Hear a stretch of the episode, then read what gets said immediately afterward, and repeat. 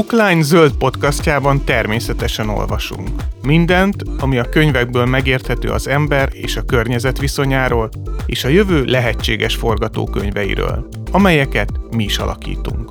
Bookline zöld podcast. Természetesen olvasunk. Köszöntöm Önöket, én Litkai Gergely vagyok. Mai adásunkban a Fentartható Gazdaság című könyvről beszélgetünk Pogácsa Zoltánnal, a kötet szerzőjével. A hallgatókban is nyilván sokszor merül fel a kérdés, hogy mit is lehet tenni. Miért az én problémám a globális ökológiai összeomlás, a klímaválság, ami magával rántja a pénzügyi rendszert, a gazdaságot, a békés hétköznapjainkat. Nehéz bármilyen problémára azt mondani, hogy ez mindenki gondja, de erre speciál lehet. Első alapvetésként fontos tisztáznunk, hogy mi emberek is a természet részei vagyunk. Az az illúzió, hogy a természet tőlünk függetlenül létezik, már felszámolódni látszik, egyértelmű a hatásunk a tömeges fajkihalása, a bolygó légkörének megváltoztatására, az óceánok tönkretételére. Az az illúziónk azonban még megvan, hogy a természet pusztulásától függetlenül mi azért tudunk majd valahogy létezni napelemmel termeljük az áramot, villanyautóval járunk és gátakkal vesszük körbe településeinket, bunkert építünk, ráadásul az a több milliárd ember, aki az elkövetkező változások hatására megindul, nem a mi országunkat veszi célba, hanem valamelyik pehjesebb szomszédunkat. Óriási tévedés az összes elképzelés. Mi, emberek elkerülhetetlenül az ökológiai rendszer részei vagyunk, az emberi test 30 trillió sejtből áll, ám 39 trillió mikrobiális sejt, baktérium, vírusok és gombák élnek bennünk és rajtunk. Valójában egy gondolkodó Petri csésze vagyunk. Ha új lakásba költözünk, mikrobiomunk 24 órán belül gyarmatosítja az ingatlant. Nélkülük nem tudnánk megemészteni a táplálékunkat, az idegrendszerünk, az immunrendszerünk sem működne, sőt, egyes kutatások szerint még a jetlagről is ők tehetnek. Ha ehhez hozzávesszük, hogy genomunk 60%-ban megegyezik a banánnal, elég illuzórikus dolog magunkat valami felsőbbrendű, természet felett álló lényként meghatározni. A fenntarthatóság azonban nem csak a környezettel való viszonyunkról szól, hanem az egymáshoz való viszonyunkról is. A javak eloszlásának igazságtalansága háborúkat, nélkülözés, diktatúrákat és irányíthatatlan társadalmakat szül, egy társas lényből, ami az eddigi sikereit az együttműködésnek köszönheti, egy magányos, az empátiát csak hírből ismerő, boldogtalan, gonosz, a valóságtól és saját testétől eltávolodott létező lesz. Vagy lett. A kezdeti sikereink után, amik a bolygó életében egy villanásnyi időt emésztettek fel, egy globális krízis okozói lettünk, az ökológiai problémák mellett az értékeinket érintő válság is sújt minket. Mi lehet az alternatíva, vajon érdemese minden anyagi és emberi erőforrásunkat a növekedésre tenni, és elhanyagolni az adaptációt, a mitigációt, a kibocsátás csökkentését? A kapitalizmus tehet mindenről? Tehát akkor a kapitalizmus a megoldás is erre? Vagy valami teljesen más? Erről beszélgetünk Pogácsa Zoltánnal, a műsor végén pedig könyvajánlókban remek olvasnivalókat javaslunk majd azoknak, akik érdeklődnek a téma további mélységei iránt. Szervusz Zoltán, köszöntelek! Szervusz, üdvözlöm a hallgatókat! Az első kérdés az utolsó fejezetből származik, nagyon nehéz megjósolni, de mi lesz, ha nem sikerül? És mi egyáltalán az, hogy nem sikerül annak a definíciója? Vagy úgy is fogalmazhatom, hogy mi sikerülhet még egyáltalán? Ha nem sikerül, akkor ugye egyrészt hát a legközismertebb, hogy túlmelegedik a bolygónk, és olyan e, éghajlati jelenségek fognak bekövetkezni, amelyek visszafordíthatatlanok, és amelyek lehetetlenné teszik az életet a bolygó jelentős részén. Ehhez már elég közel vagyunk, tehát hogy ugye az ENSZ klímapanelje szerint nagyjából másfél Celsius foknál következnek be ezek a jelenségek, és az Európai Unió Kopernikus programja szerint ez nagyjából 2030 környékén be is fog következni. Tehát amikor ugye pár évtizeddel ezelőtt még jövő időben beszéltünk erről a problémáról, most már sokkal inkább jelen időben érdemes, és hát ez azzal is jár, hogy emberek száz milliói az előrejelzések szerint el fogják hagyni azt a térséget, ahol laknak. Ezek ráadásul tipikusan olyan térségek, ahol a következő évtizedekben is folytatódni fog a népesség robbanás, tehát ezek szegény országok magas szaporodási rátával, és hát ez csak rontja és rontja a helyzetet. Tehát Nigéria lesz például a világ legnagyobb országa az évszázad közepére, és hát ugye Nigéria fejlettségi szintje az nagyon alacsony, ott az emberek majd a lehasznált nyugati foszilis technológiával próbálnak majd megélni, de hát már ma se tudnak, tehát ezekben az országokban sokszor már ma is polgárháború van, és ezek elindulnak észak felé, és az, amit itt láttunk 2015-ben, az egy enyhe előszele volt a migrációs válság annak, ami itt következhet. A másik dolog, ami történik, ami szerintem nagyon kulcsfontosságú, hogy hát elfogynak bizonyos dolgok, mert ugye itt mindig csak az üvegházhatású gázkibocsátásról beszélünk, de ennek a növekedő kapitalista rendszernek ugye anyagfelhasználása is van, szemét kibocsátása van, talajerózióval jár, fajpusztulással jár, és hát ugye belátható időn belül egyszerűen nem lesznek azok az anyagok, felhasználjuk az összes olyan anyagot, ami kell ahhoz, hogy működtessük mondjuk ezeket az elektronikai eszközeket, annyi szemetet nyomunk bele a természetbe, ami élhetetlené teszi a környezetünket, ugye már ma is, a magyarok nem tudják, nem lévén kiterjedt tengeri hajózásuk, hogy az óceánokon kontinens méretű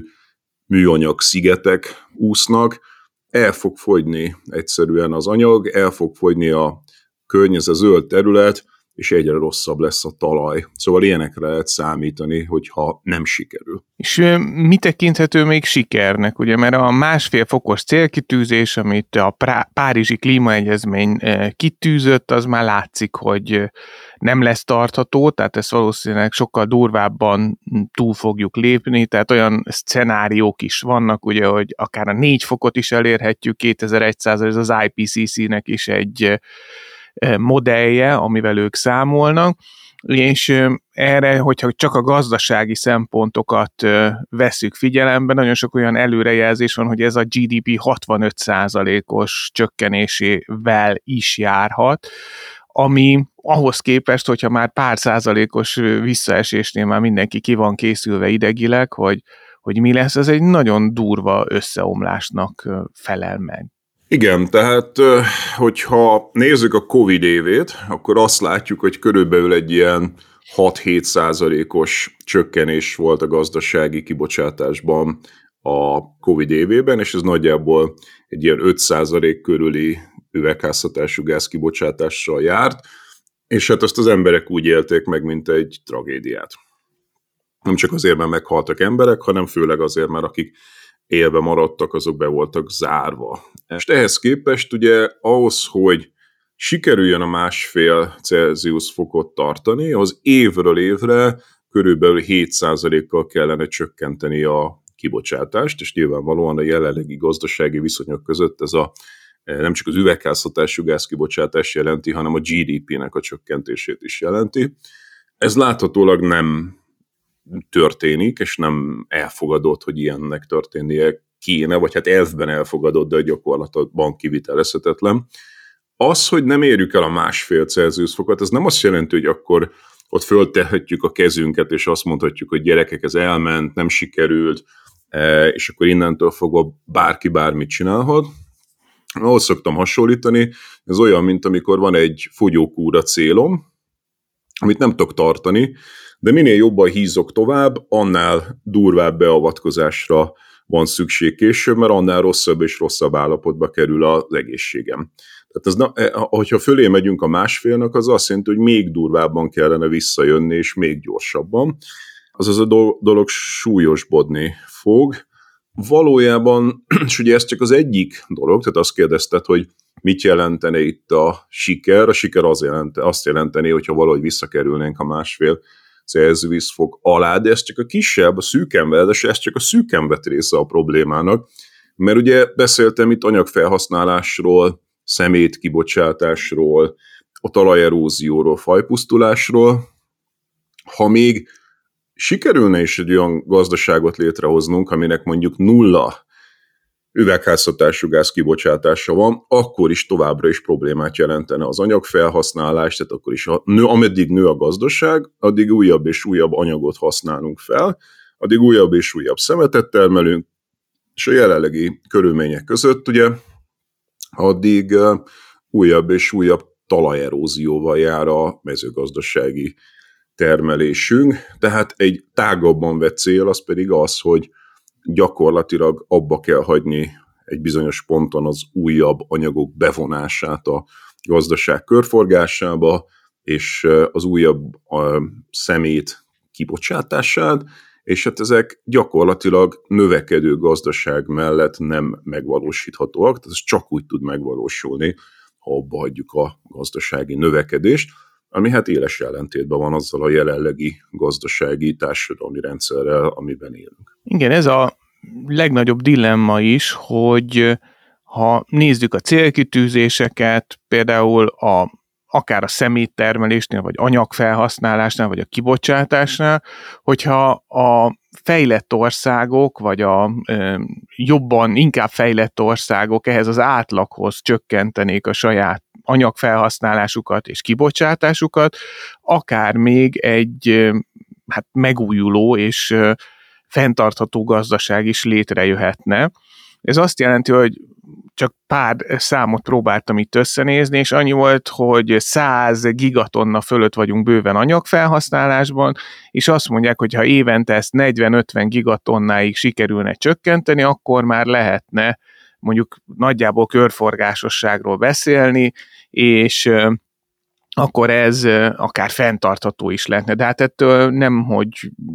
ehhez nem, hogy közeledünk, ha egyre inkább távolodunk tőle, vagy hogyha fejlett országoknak a széndiokszid kibocsátását nézzük, ami egyfőre esik, ugye, hogy ott is óriásiak a különbségek, és ez a klímaigazságosság kérdésére a következő kérdésköre vezet át minket, hogy azért 8-10-szeres szorzók vannak a, egy fejlett ország, és mit tudom én, India, Afganisztán, bármilyen ország között, a globális dél országai között. És ugye ez is egy nagy kérdés, hogy hogyan mérjük ezt a klímaigazságosságot, hogy most úgy mérjük, hogy az, mit eddig kibocsátottunk, hiszen a széndiokszid az 150-200 évig is megmaradt, tehát ez mint egy fürdőkád, ez ott van, amit már ebbe beleeregettünk, vagy a jelenlegi kibocsátással mérjük ezt, vagy a jövő jövőbenivel, és ugye ez egy nagyon nagy dilemma, hogy mi lenne a jó módszer. Te milyen módszert javasolsz egyébként, vagy mi lenne szerinted az optimális és igazságos módszer ezeknek az erőforrásoknak a használatára, vagy ennek a atmoszféra használatnak a meghatározására?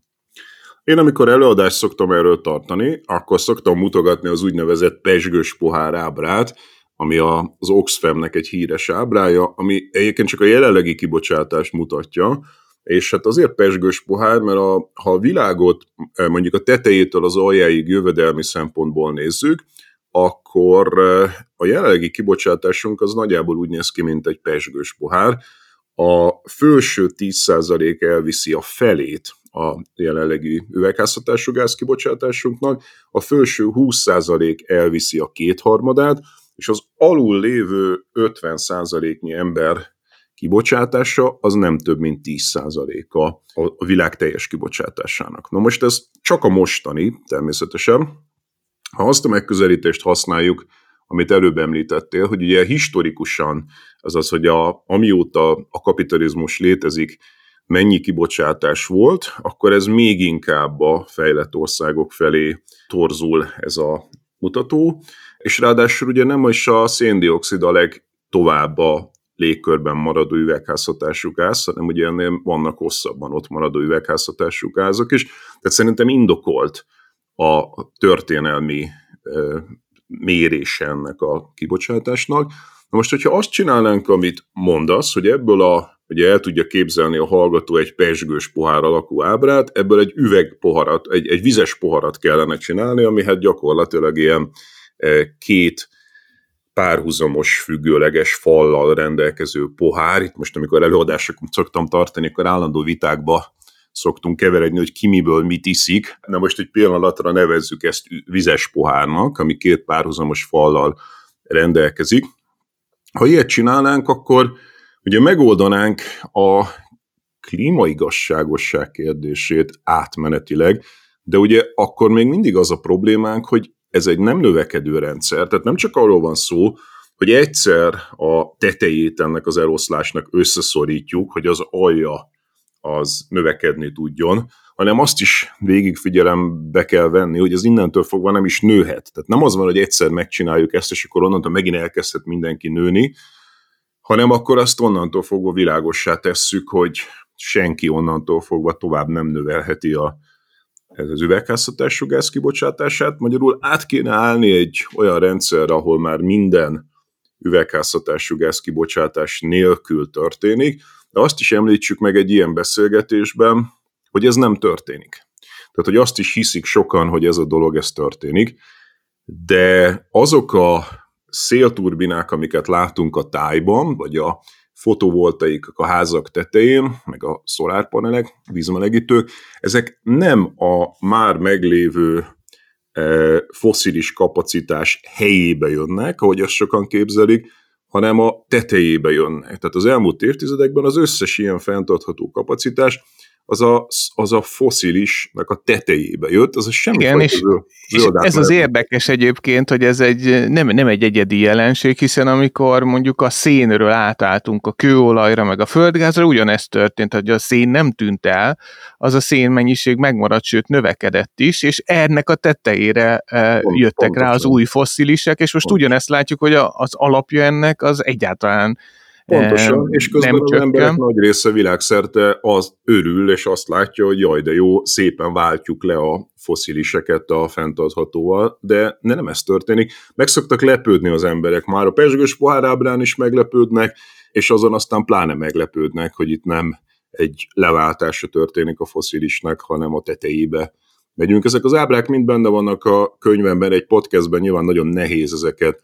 elmagyarázni, e, mert itt nem látja a hallgató, de amikor szembesül vele egy ábrán a könyvben vagy egy előadásban, akkor meg szoktak lepődni az emberek, hogy úristen, tényleg ez történik. A problémától visszafelé haladva, ha nem is a megoldás, de a megoldás irányába, mármint, hogy nem a megoldást tálalva, hanem a megoldás irányait talán meghatározva, hogy az egyes országoknak mi lesz a szerepe a zöld már átmenetben, hogy mi lesz itt az Európai Unióban, itt eléggé látszik egy erős zöld fordulat, aminek a külői közé mindig megpróbálnak egyre újabb botokat betolni, de mi lesz az Egyesült Államokban, mi lesz Kínában, mi lesz egy olajmonarchiában, mint Szaudarábia vagy Katar, amik hát a fosszilisekből élnek, mi pedig nagyon sok fosszilist használunk. Van egy olyan fejezetem, amikor külön ezt meg akartam nézni, hiszen kíváncsi voltam rá, hogy ki mit tesz ez ügyben. Ugye fölmerül az emberben a kérdésben, hogy ki, kérdés, hogy kinek kéne valamit csinálnia egyáltalán. És hát az egyik lehetséges válasz, hogy egyéneknek, tehát nekünk, ugye ezt az zöldek nagyon régen súlykolják, hogy én újra mutogatva, hogy te változtasd meg az életstílusodat. Én ezt mindig is nagyon problémásnak tartottam, mert hiába él az ember a létező legjobban, egyedi szinten nem tudja megoldani ezt a klíma problémát, tehát ez nem egyedi probléma, és ez nagyon-nagyon fontos, hogy ezt felismerjük, hogy egyének ezt nem tudják megoldani. Ugye a másik lehetséges aktor az a vállalat, és ugye manapság írtózatosan divatos az az különböző ilyen zöld stratégiái a vállalatoknak, de a vállalatok nem erre vannak kitalálva. A kapitalista vállalat képtelen ezt megoldani, mert nem ez a feladata és akkor az egyetlen aktor, aki igazából tehet valamit, az, a, az az ország, az az állam. Tehát azért fontos ez a kérdés, mert meggyőződésem, hogy sem egyéni szinten, sem vállalati szinten nem kerülhetünk igazán közelebb a megoldáshoz, amíg alapvetően olyan gazdasági rendszer van, amiben élünk. Az egyetlen valaki, aki tud valamit tenni, az az állam, de mivel ugye világállam nincsen, az ENSZ nem tekinthető ilyennek, ezért gyakorlatilag az egyes országok, 200 körüli ország van a világban, az egyes országoknak a felelőssége, hogy mit tesznek, mit nem tesznek. Na most az a fura helyzet van, hogy a két legnagyobb zászlóvivője, ha ilyet lehet mondani a zöld átmenetnek, közül az egyik az egy demokratikus blokk, ez az Európai Unió, aminek van egy hosszú távú klímastratégiája, bizonyos országai nagyon előre haladottak, tehát itt mondjuk gondolok a demokratikus Dániára, Svédországra, Németországra, Ausztriára, ilyen országokra, de magának a blokknak is egy egész jó klímastratégiája van. Tegyük fel, ugye tegyük hozzá, hogy egyáltalán nem vagyunk közel a fenntarthatósághoz, tehát még az Unió is nagyon messze van ettől, de legalább tudatában van a problémának, és érdekes módon a másik ország, ahol drámai beavatkozások voltak, az az autoriter Kína, ami szintén nagyon messze van a fenntarthatóságtól, tekintvén, hogy a elmúlt évtizedekben a modelljeinek nagy része az gázra épült, tehát náluk gáz a domináns fűtőanyag, de ennek ellenére szolár technológiában, a városok zöldítésében,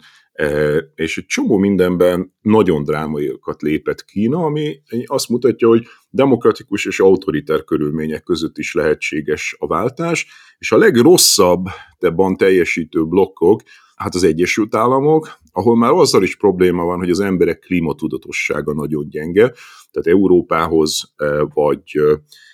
Kínához képest az amerikaiak sokkal kevésbé érzik ezt az egészet problémának, és, és nagyon kevés lépés történt ez ügyben, és hát az általad említett öböl monarchiák, amelyekkel hát én egyébként a, a közel-keleten, az öböl, a perzsa-arab öbölben nőttem fel, és számomra is meglepetés volt kiskoromhoz képest, hogy én láttam, hogy hát ezek olajgáz termelő országok, de sosem gondoltam úgy rájuk, mint olajgáz fogyasztó országokra, miközben durván azok, tehát mondjuk húszszorosa egy tipikus kuwaiti, vagy szaudi, vagy, vagy katari háztartásnak a energiafogyasztása mondjuk egy némethez képest. És mondjuk egy amerikai is többszöröse egy németnek, de, de az öbölben sokszorosa. Tehát az az egész civilizációt a Perzsa öbölben, az arra van építve, hogy ez egy foszilis civilizáció, és az ilyen dubajok, ezek nem tudnának létezni, hogyha nem fogyasztanák a, a foszilis. Tehát, hogy ott, ott, ott ez, ez konkrétan létkérdés, és semmit nem léptek előre e, e, e tekintetben. És hát ugye még egy fél mondat Oroszországról, ahol pedig ugye Vladimir Putyin elnök kijelentette, hogy ők kifejezetten nyertesének érzik magukat a klíma átmenetnek, lévén, hogy hát ugye ott nagyon hideg van normál esetben, és hogyha egy kicsit enyhül, akkor már kevesebbet kell költeni fűtésre, e, esetleg a tajga mondjuk kiolvad, és akkor ott lehet magasabban éjszakra lehet majd növényeket termeszteni. Tehát sokan azt gondolják, hogy Oroszország nyertese lesz, ezt egyébként tudósok cáfolják, itt bemutatom a könyvemben, hogy lehet, hogy átmenetileg igen, de hosszabb távon nem, de sokan azt gondolják Putyinnal együtt Oroszországban, hogy ők nyertesei lesznek ennek az ügynek. Igen, ez az orosz nyertesség, én, én is, én, én Oroszországban voltam elég sokat, és ott az orosz távol-keleten is, és már korábban is az volt a tapasztalat, hogy ugye ott minden permafrostra épül, tehát már az épület állomány kezd összeomlani, hiszen azok a cölöpök, amiket levertek, azok megsüllyednek, és az egész úgy néz ki, mint egy ilyen nagyon furcsa elvarázsolt kastély. Ugye jobbra-balra dűlnek a panellakótelepek, nagyon sokan, akik például halászatból éltek, ott nagyon sok jéggát van, ami a folyókon meg tavakat képzett, és ott dolgoztak, mint halászok, abból éltek, hogy ezek a jéggátak elolvadtak, eltűnt ez a megélhetési forma. És arról már, hogy mennyi metán szabadul föl ott, és ez mennyire veszélyes is azon kívül, hogy a klímának is nagyon káros, meg arról, hogy mennyi új, illetve most új, de ősi baktérium, vírus kerül be az ivóvízbe, a vízbe, az egész körforgásba, ott az azért eléggé ijesztő. Igen, a könyvemben próbáltam idézni az ide vonatkozó irodalmat, ma már könyveket írnak emberek erről a problémáról, hogy miért gondolják az oroszok, hogy sokan, nem mindenki, de hogy, hogy ők nyertesei lesznek, és valójában pont ezeket mutatják be, amiket most mondasz, hogy hosszú távon ezek nem így működnek, ahogy ezek az egyszerű elképzelések nyertesnek gondolják magukat. Igen, nekem az nagyon tetszik egyébként a könyvedben, mint alap elgondolás, hogy nagyon rosszul gondoljuk, hogy ezt, mi ehhez tudunk adaptálódni, hogy akkor nekünk majd lesz annyi pénzünk, itt, mint, mint fejlett Európai Unió, hogy majd mi ezt megoldjuk amit egy teljesen irreális elképzelés. Ugyanúgy, hogy majd ezt a technológia fogja megoldani, és szerintem ezt is már elég sokan bemutatták, hogy ez szinte lehetetlen. Ugyanaz, hogy a igazándiból azon kívül, hogy elkezdünk méltóság teljesen visszavonulni, nagyon sok más alternatívánk nincsen, ami működőképes lenne mondjuk közép vagy hosszú távon. És én ezt hozzátenném, hogy ugye ezt a méltóságteljes visszavonulás dolgot, ezt nagyon sokan úgy értelmezik, hogy akkor ez egy romlása az életminőségünknek. Tehát, hogy amikor a zöldek ilyeneket mondanak, akkor hát néha maguk is úgy adják elő egyébként egy kicsit ilyen számonkérő módon, hogy hogy tessék, vissz, tessék visszafogni a fogyasztásból, mert az a probléma, hogy te túlfogyasztasz, egy ilyen individualizált diskurzus megy, ami szerintem egyrészt kontraproduktív, mert én még senkire nem találkoztam, akire ha újjal mutogatnak, akkor ő megváltoztatta volna az életstílusát, e, inkább, inkább ellenszenvet kelt, másrészt pedig nem is igaz, mert azt gondolom, hogy az emberek nagy része nem tud másképp élni, tehát olyan ilyen életmódváltásos sztorik, ezek igazából nagyon sokszor önbecsapások, egy apró példa, persze szelektíven gyűjtöm a hulladékot, de kiderül, hogy a kaja, amit veszek, annak a túlnyomó többsége az műanyagban van csomagolva, mert nem tud másba lenni, tele van a szupermarket műanyaggal, akkor a műanyag lesz a legnagyobb zsák a szelektív gyűjtésemben, akkor erre lehet mondani, hogy jó, akkor keressek egy csomagolásmentes boltot, de hát ugye egyrészt, ameddig a gazdasági rendszerünkben nincsenek csomagolásmentes boltok, vagy hát kettő van az egész országban, addig ugye kár lenne elvárni mondjuk 10 millió magyartól, hogy keresse meg azt a két darab csomagolásmentes boltot. Ráadásul ugye ez nem csak, hogy messzebb van, de hát 20-30-40 százalékkal magasabb áraik vannak, amihoz nekem 20%-kal, 30%-kal több GDP-t kéne előállítsak, hogy megvegyem azt a csomagolásmentes mogyorót, és akkor ugyanott vagyok, mert ugye akkor bocsátottam ki a, e, a, a, a szüvegházható gázt, amikor dolgoztam érte. Tehát ezek ilyen önáltatások, ezek a egyéni szinten megoldásnak látszó dolgok, és ugye az adaptáció is, tehát amikor azt mondják sokan, hogy ma már nem tudjuk megállítani ezt az egészet, ma már adaptációban kell gondolkodni, én akkor ezen mindig ilyen döbbenten állok, hogy ezt mégis hogyan gondolják, mert ha itt megjelennek több száz millió fegyveres tapasztalattal rendelkező közel-keleti, afrikai, dél-amerikai férfi, ami egyébként teljesen reális, akkor én hiába adaptálódtam ezzel azzal, hiába kezdek el, nem tudom, paradicsomot termeszteni megint a kertemben, ott fog állni egy szerencsétlen nigériai, aki azért jött el onnan, mert ott nem tudott megélni. És ő is szeretne enni, hiába adaptálódtam. Szóval ezek annyira, annyira irreális elképzelések, ahogy ugye a technológia is, tehát ez a kapitalizmus hozta létre a problémát, a kapitalizmus majd megoldja. A könyvemben idézem, hogy milyen problémák vannak ezekkel az elképzelésekkel, és hogy mennyire nem történnek. Azok a technológiák, amelyeket ilyenkor emlegetni szoktak, a fúziós energiától kezdve a szénbefogáson át, a, a, az éghajlat manipulálásáig, ezeket már sokszor sokan bemutatták, hogy ezekre nincs idő, nem történnek, túl drágák, nem skálázhatók, több bajt okoznak, mint amit megoldanak. Szóval az emberiség szereti magát ilyen illúziókba rengetni, a világ végét hamarabb el tudja képzelni, mint a kapitalizmus végét, ahogy azt szokták mondani. Igen, de hogy el tudjuk képzelni azt, én nekem ez, ez szokott lenni a legnagyobb problémám, és ezt a legnehezebb elképzelni, hogy nekem hova kéne visszavonulnom, hogy mi lenne az a hely, vagy az a fajta fogyasztás, vagy az a fajta anyagfelhasználás, tudom, hogy nem én vagyok ezért a felelős, de hogyha el kell képzelnem azt, mint szavazópolgár, vagy világpolgár vagy GDP termelő dolgozó, hogy mi az, amíg mondjuk nem, nem tudom, egy 5 tonnás kibocsátáshoz vissza kell menni, vagy egy 2030-as net zero célkitűzésemhez elérjek, hogy ez nagyjából mit jelentene Nincs ilyen. Polgár nincs esetében. Egyszerűen nincs ilyen. Ez egy illúzió. Nekem van egy saját podcastom, ott egyszer csináltam egy beszélgetést a Krisnás közösséggel, a Krishna völgy építőivel, ugye a Balatontól délre létrehoztak most már évtizedekkel ezelőtt egy olyan közösséget, ahol kifejezetten ez volt a cél, hogy a krisnások vallási meggyőződésből ott pontosan egy ilyen fenntartható a világtól leszakadt társadalmat próbáltak meg létrehozni, eltelt egy csomó évtized, és a mikrofonom előtt őszintén elmondták a krisnások, hogy ez csak részben sikerült, és akkor ott őszintén beszélnek arról, hogy hányféle módon függnek a külvilágtól mind a mai napig, pedig hát évtizedek óta próbálják létrehozni azt a gazdasági, társadalmi rendet, ahol ennek nem kéne történnie, és, és hát egyrészt tisztelem az ő próbálkozásukat, de nem tudok nem azzal a konklúzióval eljönni onnan, hogy ha még nekik se sikerült, akkor azok a típusú elképzelések, hogy mi majd így kivonulunk a nagyvárosból, leköltözünk vidékre,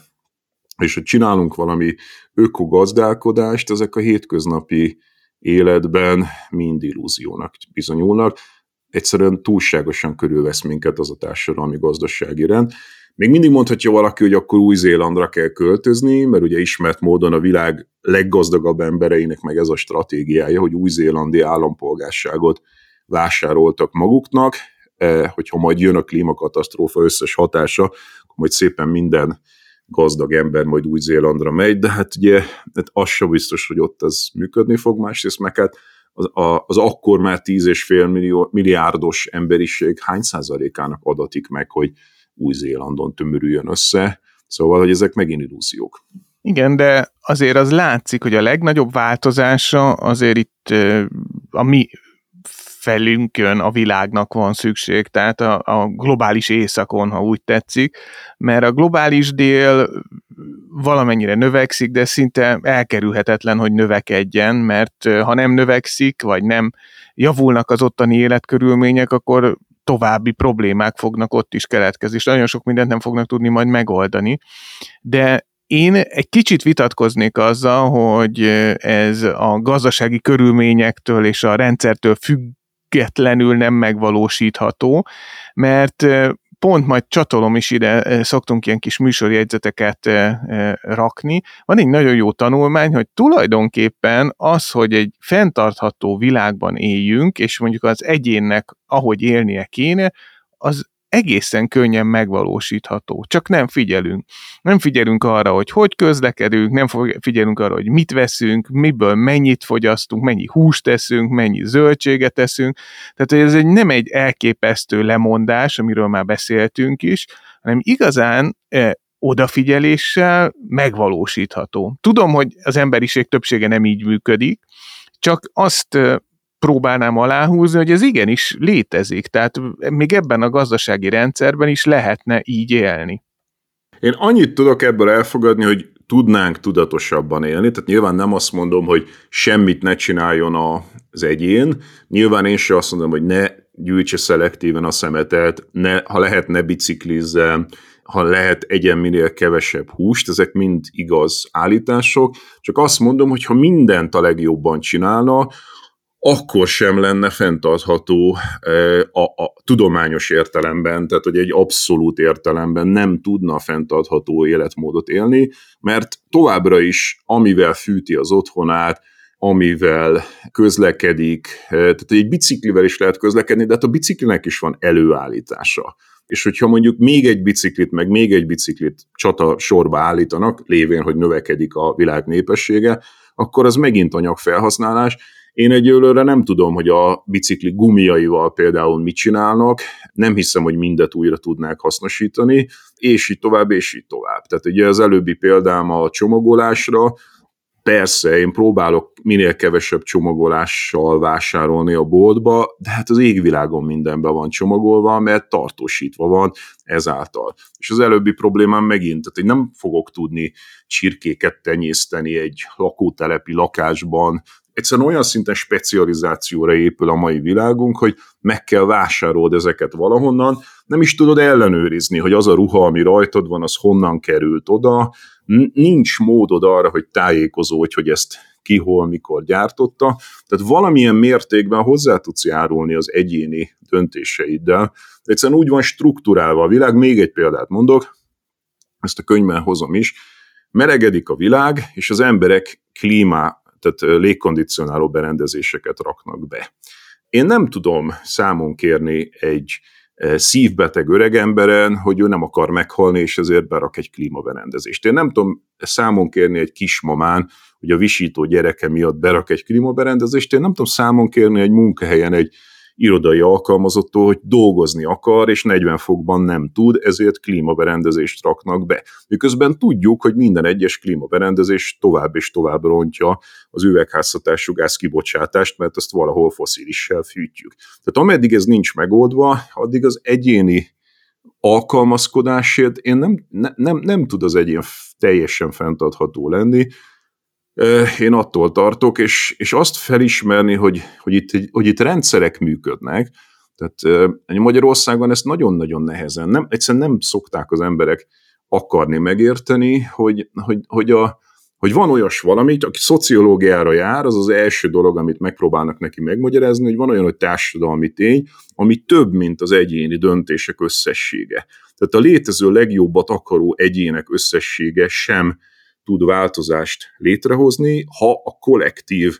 rendszerünk az nem úgy működik. Nagyon sokat beszélgettünk már egy másik podcastban is a nem növekedésről, és itt se tudom kihagyni, mert ez a, a te könyved is eléggé részletesen foglalkozik ezzel hogyan kell nem növekedni? Tehát ez, a, ez az én legnagyobb kérdésem, ugye e, pont a, talán a Internet Hungary volt, vagy ugye Internet hungary volt erről egy vita, hát már amennyiben ezt vitának lehet tekinteni, mindenki ismertette a saját álláspontját, és akik hittek a növekedésben, az, azok is mondták, hogy hát ennek nagyon rossz következménye, de hát ennek nincsen alternatívája te pedig mondtad, hogy így meg fogunk halni mind, és van alternatívája, ez volt körülbelül így a hát párhuzamos beszédek, nem pedig párbeszéd, de hogy hogyan kell nem növekedni, ezt nem, nem győzöm hangsúlyozni, hogy ez, ez lehetséges, és tulajdonképpen valahogy az egyenletnek ez a megoldása.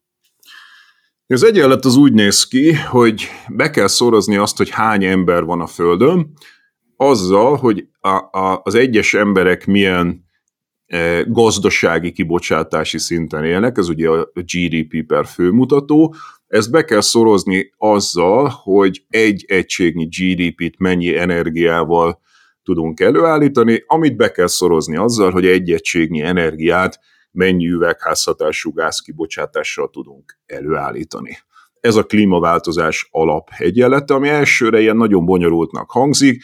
de e, gyakorlatilag, hogyha a hétköznapok nyelvére lefordítjuk, akkor az azt jelenti, hogy le kell állítani a népességnövekedést, tehát ugye nálunk a fejlett világban ez már nem probléma, hanem itt inkább a fogyasztásnak a csökkentése a probléma, de a fejletlen világban, ahol ugye e, jelentősen kevesebb a fogyasztásuk, de nem nulla, és hogyha ezt a nem nulla fogyasztást megszorozzuk ugye sok emberrel, akkor azért ez egy elég jelentős hozzájárulás a klíma eh, problémához. Eh, tehát a harmadik világban a népesség robbanás leállítása lenne a legfontosabb. Ugye a GDP mutató, az azt jelenti, hogy ezt nem szabad tovább növelni, tehát a fejlett országok esetében még csökkenteni kell, hogy egy kicsit teret engedjünk a fejletlen országokban a GDP mutató növekedésének, még egy ideig, aztán ott is leállítani, az energiafelhasználást csökkenteni, tehát mondok egy példát, olyan épületeket építeni, amelyek sokkal jobb hőrezisztenciával bírnak, tehát újra szigetelni az épületeinket, hogy ne az utcát fűtsük, amikor fűtjük a lakásainkat, egy épületszigetelési program, vagy ugye olyan energiafelhasználási módok, amelyek minél kevesebbet fogyasztanak, és hát az utolsó tényezője ennek az egyenletnek, hogy hát amit csinálunk, azt mind fenntartható energiából kellene csinálni, tehát ténylegesen lecserélni a foszilis eh, forrásokat eh, olyan energiaforrásokra, mint a szélenergia, a napenergia, a geotermikus energia, a vízenergia, tehát fenntartható energiával előállítani, ha lehet, amennyire lehet nulla eh, üvegházhatású gáz kibocsátású energiaforrásokkal előállítani azt a GDP-t, amit nem növelünk, és, és, és, és leállítani a népességrobbanást. De ha azt nézzük, mondjuk egy cég szempontjából a nem növekedést, ez, ez talán a legnehezebb, mert uh, itt a vállalati szektor ebben, vagy a mondhatni a, a kapitalisták, tehát a nagy vállalatok ebben jelentősen ellenérdekeltek. Ugye a könyvajánló lesz a végén, de előrevetítve két könyvet tudnék ideidézni, van a Jason Hickelnek most a Less is More, ami szerintem nagyon jó, szerintem még magyarul nem jelent meg, és egy nagyon régi alapmű a Ernst F. Schumachernek a Kicsi Szép, ugye a Small is Beautiful, amit le is fordítottak magyarra még, utána a 90-es években jelent meg a közgazdaság és jogi könyvkiadó gondozásában, és ugye itt mind a kettő valahogy arra lyukat ki, hogy itt a vállalatméret valamennyire kulcs. Ugye, hogy minél nagyobb egy vállalat, annál inkább tényleg a profitra törekszik, hiszen vannak befektetői, és csak úgy lehet számukra profitot realizálni, hogyha növekednek, és nem is a növekedés már a lényeges, hanem a növekedés növekedése. Tehát a, amit ők ilyen growthismnek mondanak, tehát ez a növekedés központú gazdaság, hogy nem magával a növekedéssel van a probléma, hanem amikor mindennek ez a hajtóereje, a célja és a logikája. Tehát visszatérve a kérdésre, hogy a vállalatméreteknek, mert ugye a Schumachernek egy nagy ötlete volt, hogy fel kell darabolni ezeket a nagy, óriás cégeket, és kis egységekre kell e, bontani, ahol, hogy egy átlagos e, buklány zöld hallgató számára is értető legyen, mondjuk van az embernek egy családi étterme, ez a családi étterem nagyjából minden évben, amikor már beállt, ugyanannyi profitot fog termelni. Tehát lehet, hogyha van áremelés, vagy ilyenek, akkor egy kicsit csökken, vagy amikor utána megy, akkor nő, de, de ez egy nagyjából állandó profitrátával dolgozik, ami elegendő arra, hogy ők néha elmenjenek nyaralni, hogy ugyanazt a házukat fenntartsák, hogy mit tudom én, nyolc évente lecseréljék a kocsiukat, de nem arról szól, hogy, mint a McDonald's esetében, vagy mit tudom, egy étteremlánc esetében, ahol az egyetlen céljuk az, hogy minél több McDonald's legyen, és hogyha már nincs a környéken elég ember, aki fogyasztana itt, akkor meg kell győzni őket, hogy többet kell fogyasztani ahhoz, hogy ők boldog honpolgárok legyenek alapvetően a kapitalista cégnek bele van kódolva a DNS-ébe, hogy neki növekednie kell, hiszen hogyha ugye fölveszek egy hitelt egy banktól, akkor ki kell termeljem a hitelt, és ehhez növekednem kell. Hogyha tőkepiacról finanszírozom magamat, akkor meg ugye a részvény árfolyam emelkedését kell bemutassam, hogy ne hagyjanak el a befektetők. Tehát egy közepes nagy vállalatnak, ahogy mondod, muszáj növekednie. Van egy barátom, aki egy közepes méretű vállalkozást vezet, és őszintén elmondta, hogy hát figyelj, Pogi, az történt, hogy leültünk, megpróbáltuk összeszedni, hogy hogyan tudnánk mi zöldebb cég lenni, mindenféle dolgot kitaláltunk, hogy napelemeket rakunk a gyár tetejére, meg kevesebb szemetet termelünk, de amikor őszinték voltunk magunkhoz, akkor rá kellett jönnünk, hogy ha igazán zöldek akarnánk lenni, akkor abba kéne hagyni a növekedést. De mondta, nem tudjuk abba hagyni a növekedést, mert ha mi nem növekedünk, akkor föl fog minket vásárolni egy nálunknál nagyobb cég. Tehát egyszerűen az a probléma, hogy ameddig vannak ilyen nagy kapitalista nagyvállalatok, addig ott van a fenyegetettség egy közepes méretű cégnél, és ugye a te példád jó példa abban a szempontból, hogy egy sarki kávézó az tényleg elég arra, hogy eltartsa nem növekedő formában a pincért, a szakácsot és a e, tulajdonost, egészen addig, ameddig meg nem jelenik egy globális multi, mert ha ezt a kávézót mondjuk eh, fel akarja vásárolni egy globális kávémulti, aki mondjuk méretgazdaságosabb áron vásárol kávét az etiópoktól, akkor nyilvánvalóan ő nem tud versenyezni, és én számos ilyen példát tudok mondani, hogy olyan területeken is megjelennek már a multik, ahoik korábban tipikusan a kis és középvállalatok terepe volt, tehát ez nekem azt sugalja, hogy elvileg igen, a vállalatméret az tud megoldást jelenteni egészen addig, ameddig ugye a kapitalista nagyvállalatok növekedése eh, be nem vonja ezeket az iparágokat is. Tehát én attól tartok, hogy ameddig kapitalizmus van, addig növekedés is kell, hogy legyen. Ez a kettő ugyanis szinoníma.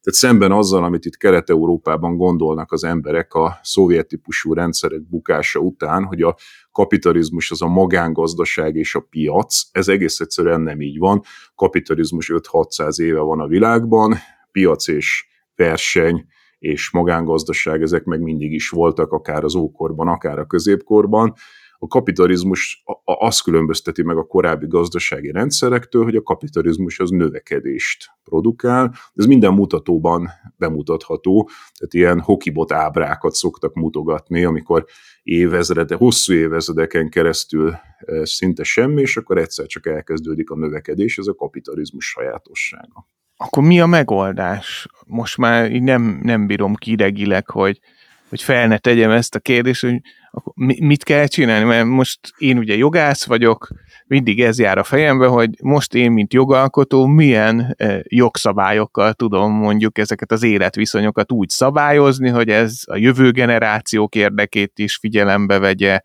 ugyanakkor egy valamennyire működőképes és nem az összeomlásba torkolló szabályozást eredményezzen, mert lehetne, csak hogyha itt a méretből eh, indulunk ki, azt mondani, hogy na, akkor innentől, amit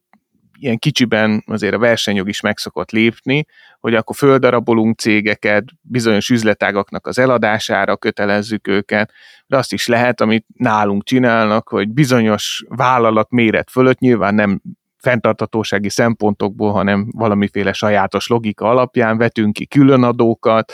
azt mondjuk, hogy hát lehet, hogy te nagyon méretgazdaságos vagy, de ártasz mindennek, amit működik, akkor neked dupla annyi a széndiokszid kvótád, és akkor majd nem csak internalizálod az externáliákat, hanem sokkal rosszabbul is jársz ezzel, és akkor majd, majd akkor annak lesz versenyelőnye, vagy egy ilyen mesterséges versenyelőnye, aki egy kisebb cégmérete számunkra kedvesebben dolgozik. Ugye az árulkodó, hogy végig, amíg spekuláltál, hogy mit lehet csinálni, a kapitalizmus körülményei között spekuláltál, Miközben, és ugye ez egy nagyon jó példa arra, egy pár percek korábbi vitánkra, amikor azt mondtad, hogy szerinted vannak egyéni szinten megoldások, na ezért sincsenek szerintem egyéni szinten megoldások, mert lehet, hogy te egyénként törekszel a létező legjobban élni, de ameddig a vállalatoknak gyakorlatilag, és megint az van, hogy a vállalat lehet, hogy akarna nem növekedni, az előbb említett barátom akarna nem növekedni, de nem tud nem növekedni, mert akkor tudja, hogy őt fölvásárolják. Tehát ott tartunk, azzal nézünk szembe, hogy a kapitalista rendszert, mint olyat kellene meghaladni, amit hát az emberek egy lehetetlen dolognak éreznek, ilyenkor mindig elő szokott kerülni az, hogy na, ez a hülye naív, ez egy sok ezer éves rendszert akar meghaladni, ami az emberi természet sajátossága, mert az emberek növekedni akarnak, ez nem így van. Ugye egyrészt kapitalizmus kb. 5-600 éve van összesen a gazdaság történet szerint, másrészt pedig a pszichológusok szerint nem igaz, hogy az emberek anyagilag növekedni akarnának, az emberek olyan dolgokat akarnak, mint biztonság, szeretet, megbecsülés, nem pedig még egy kávét inni, és még egy kávét inni, és még egy kávét inni, és még egy kávét inni, mert akkor meg. Bennem azért van ilyen késztetés is. Meghal szívinfarktusban bizonyos ez, ez is igaz, ez is igaz. Után. Az a helyzet, hogy azon kellene elgondolkodnunk, hogy meghaladni a kapitalizmust. Ha az emberiség sok tízezer éves történetét nézzük, és egy napnak tekintjük, akkor egyébként a kapitalizmus nem több, mint pár perc. E, tehát, hogy ez egy De milyen intenzív perc? E, ebbe, ebbe születtünk, tehát mi annak érezzük, minden hatónak érezzük, és mindent áthatónak, mert mi ebbe születtünk bele, de ha egy kicsit távolabb lépünk, látjuk, hogy ez egy átmeneti állapot, és nem az a az alternatívánk, hogy fenntartjuk a növekedést, vagy leállítjuk a növekedést kontrolláltan, hanem az az alternatívánk, hogy leállítjuk a növekedést kontrolláltan, vagy összeomlás következik. E, én ezen a ponton szoktam elmondani azt az adatot, hogyha csak azt a 3-3,5 százalékos növekedést folytatnánk, amit a világgazdaság produkált az elmúlt 3-4 évtizedben, akkor ennek az évszázadnak a végére 10-11-szeresére növelnénk a világgazdaságot az év század végére, ugye kamatos kamatszámítás, azt a világgazdaságot, amiről már ma tudjuk, hogy több üvegházhatású gázt bocsát ki, nem tud ennyi anyagot felhasználni, mert nincs ennyi anyag, nem tud ennyi szemetet kibocsátani. Tehát ha valaki logikusan végig gondolja, akkor ebben az évszázadban felmerül az, hogy itt valami posztkapitalista társadalom kellene, aminek egy jó kezdő kiinduló pontja a növekedés leállítása. Tehát, hogyha nem azt mérnénk egy vállalat esetében,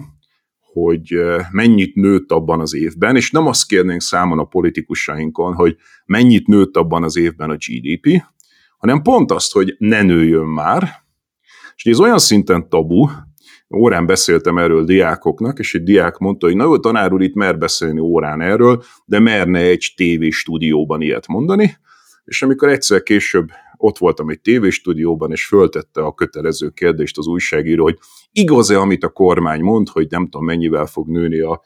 GDP, ami ugye Magyarországon mindig úgy tételeződik, hogy nem, nem, nem a kormány hazudik, nem fog ennyivel nőni, vagy igen, igen, igen, a miniszterelnök igazat mond, szépen növekszik az országunk, tehát valami ilyesmilyen típusú választ vártak, és akkor nekem eszembe jutott ennek a srácnak az arca, aki ezt ilyen kihívásként intézte nekem órán, hogy merem ezt mondani egy stúdióban, bemondtam, tehát elmondtam, hogy nem szabadna már növekednie nagyon a GDP-nek, és azt a döbbenetet, ami ott a tévéstúdióban kialakult, tehát az újságíró lefagyott, a kamerák mögül kinéztek az operatőrök, hogy ezt most jól hallottam, hogy ez a csávó azt mondta, hogy nem szabadna növekedni, egy komplet lefagyás volt, mert ilyen szinten tabusítva van az,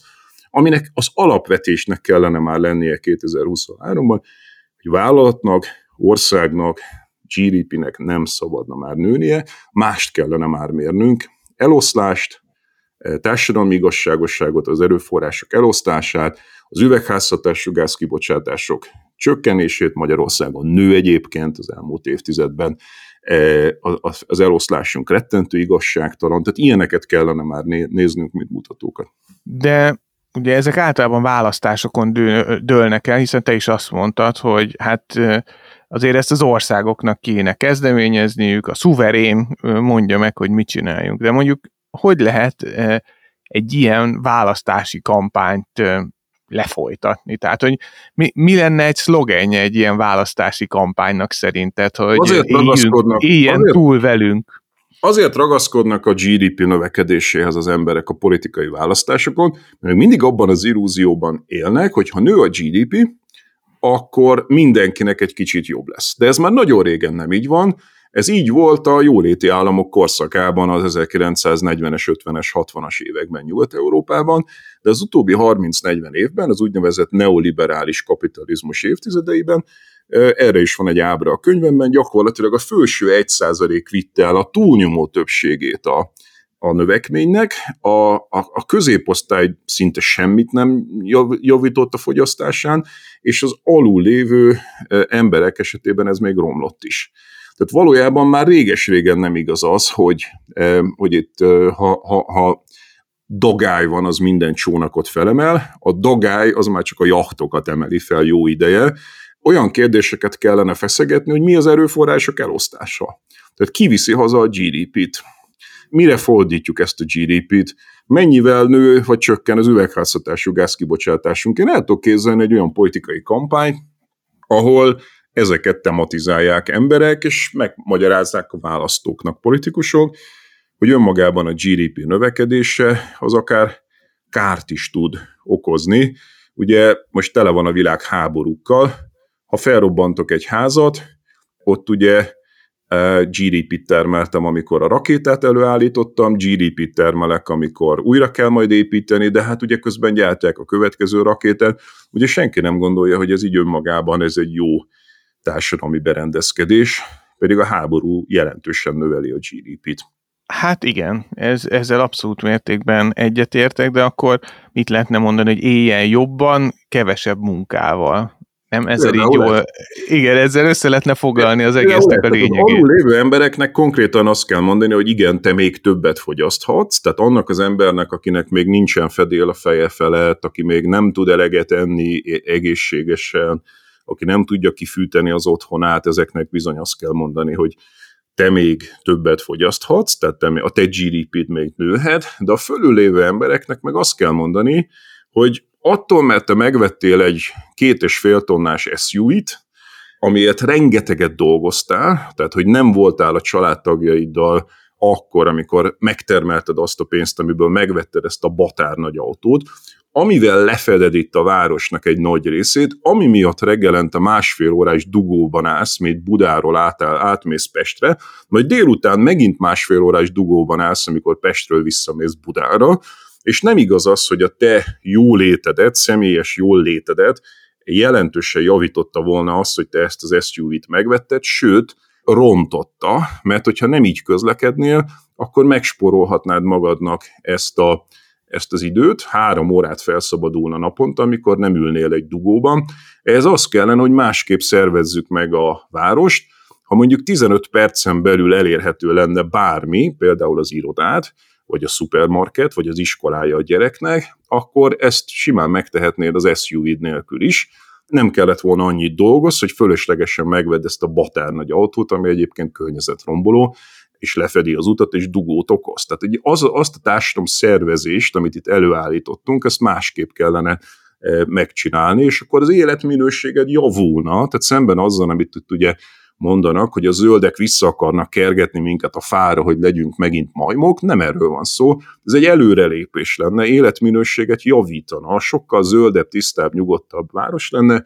több időnk lenne egymásra, e, szabadidőre, pihenésre. Tehát ugyanezt meg lehet zenésíteni egy előrevívő programként, a nem növekedés az nem egy hátralépés vissza a múltba, hanem az előre visz egy posztkapitalista, de jobb életminőségnek a gazdagoknál is, nem is szólva a szegényeknél, akiknek még effektíve nagyobb fogyasztást is tudunk még ígérni egy ideig. Lehetne nem, nem növekedésnek hívni, hanem javulásnak, a nagy javulás. Igen, csak az a probléma ezzel, hogy a jelenlegi gazdasági rendszerben a, a javulás alatt az emberek továbbra is azt értenék, hogy növekedés. Mm, Vagy én legalábbis egy nagy része az embereknek. Igen, én igyekeztem, igyekeztem eladni ezt a gondolatot. A javuló nem növekedés, Gergő. Javuló nem növekedés. Javuló nem növekedés. Javuljon velünk. Én, én nekem a koncepció, ezt szoktam mondani, a kellemes Magyarország. A, az viszont lefedi, mert ahhoz nem kell feltétlenül nagyon sok GDP, hogy kellemesen érezzük. Szavazok rá, hogyha ilyen programot meghirdetsz. Hát én pont ezt akartam mondani neked, de akkor hát ez úgy érzem, egyelőre nem fogunk egymásra szavazni, de meglátjuk majd. Zárásképpen, ahogy ígértük a műsor elején is, egy kis könyvajánló. Én is közben már javasoltam könyveket, de akkor most is megismétlem, hogy mik, mik amik érdekesek lehetnek azoknak, akik Zoltánnak a Fentartató Gazdaság című könyvét megvásárolják, és utána úgy érzik, hogy hát most egy olyan kaput nyitott meg, hogy csak a fenntartató gazdaságról akarnak ezután olvasni. Azoknak tényleg a kicsi szép, ez a Small is Beautiful, ez egy nagyon-nagyon jó könyv, szerintem antikváriumban lehet kapni, vagy lehet, hogy még valahogy online formában is elérhető, illetve ami egy friss, azt hiszem az 2022-es, talán a Jason Hickel könyv, Igen. a Less is More, az az szerintem az egyik legszuperebb, amit ebben a témakörben írt. Valami magyar kiadó hallgat minket, akkor esetleg megkísérhetné lefordítani. Én már javasoltam egyébként, pont a könyvásáron voltak az egyik kiadó munkatársa, és mindig küldök nekik fenyegetőek könyvcímeket, hogy ezeket azonnal fordítsák le, de ezt a két könyvet mindenféleképpen javaslom olvasásra. Neked van egy, egyébként az egyik olyan ember vagy, aki szerintem nem akarom itt magamat fényezni, de aki nálam is jóval többet olvas, és nagyon sok minden megfordul az íróasztalán. Mi az, amit mondjuk te javasolnál egy olyan embernek, aki most akar ebbe elmélyedni? Ja, vicces, hogy a, a, a Jason Hickelt javasoltad, mert az egyik, akit én is javasolnék, az Jason Hickel, valóban. A másik pedig egy Václav Smil nevű cseh-kanadai klímatudós, aki től szerintem bármit, tehát most már csomó mindent magyarra is lefordítottak amúgy, de angolul is nagyon jó őt olvasni. Van 6-7-8 olyan könyve, ami szerintem alapmű. Ő számokkal operál, én azért szeretem őt nagyon, mert nem csak elveket mond, hanem ahogy én is igyekeztem a saját könyvemben, sokszor egyébként rá is hivatkozva, ő mindig bemutatja a konkrét számokat. Tehát annak az embernek, aki kétféle ember van, az egyik sztorikat szeret, a másik számokat szeret. Ha valaki a számokat szereti, akkor Václav Smilnek a munkája, illetve hogyha hát ha magyar szerzőket akar olvasni, akkor Jordán Ferencnek az új könyvét javasolnám még. Ő jön e, majd a podcastba, úgyhogy majd vele is ajánljuk ezt. Nagyon jó, illetve hát ugye bármit, Gerencsér Andrástól, Ürge Forzac Dianától, Köves Alexandrától, tehát most már hál' Istennek van ennek a nem növekedésnek, és egy, egy magyar szerző gárdája, vagy agytöröztje, akiknek már jelennek meg magyarul is könyvei, talán ezekben egy kicsit több is van a magyar dolgokról. Nagyon köszönöm a könyvajánlókat, majd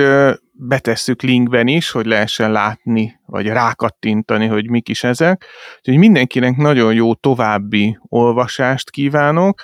hát magunknak pedig kellemes paradigmaváltást. Kellemes nem növekedést. Kellemes nem növekedést. Önök a Bookline zöld adását hallották. Pogácsa Zoltán fenntartható gazdaság című könyvéről beszélgettünk a szerzővel. Köszönöm a figyelmet.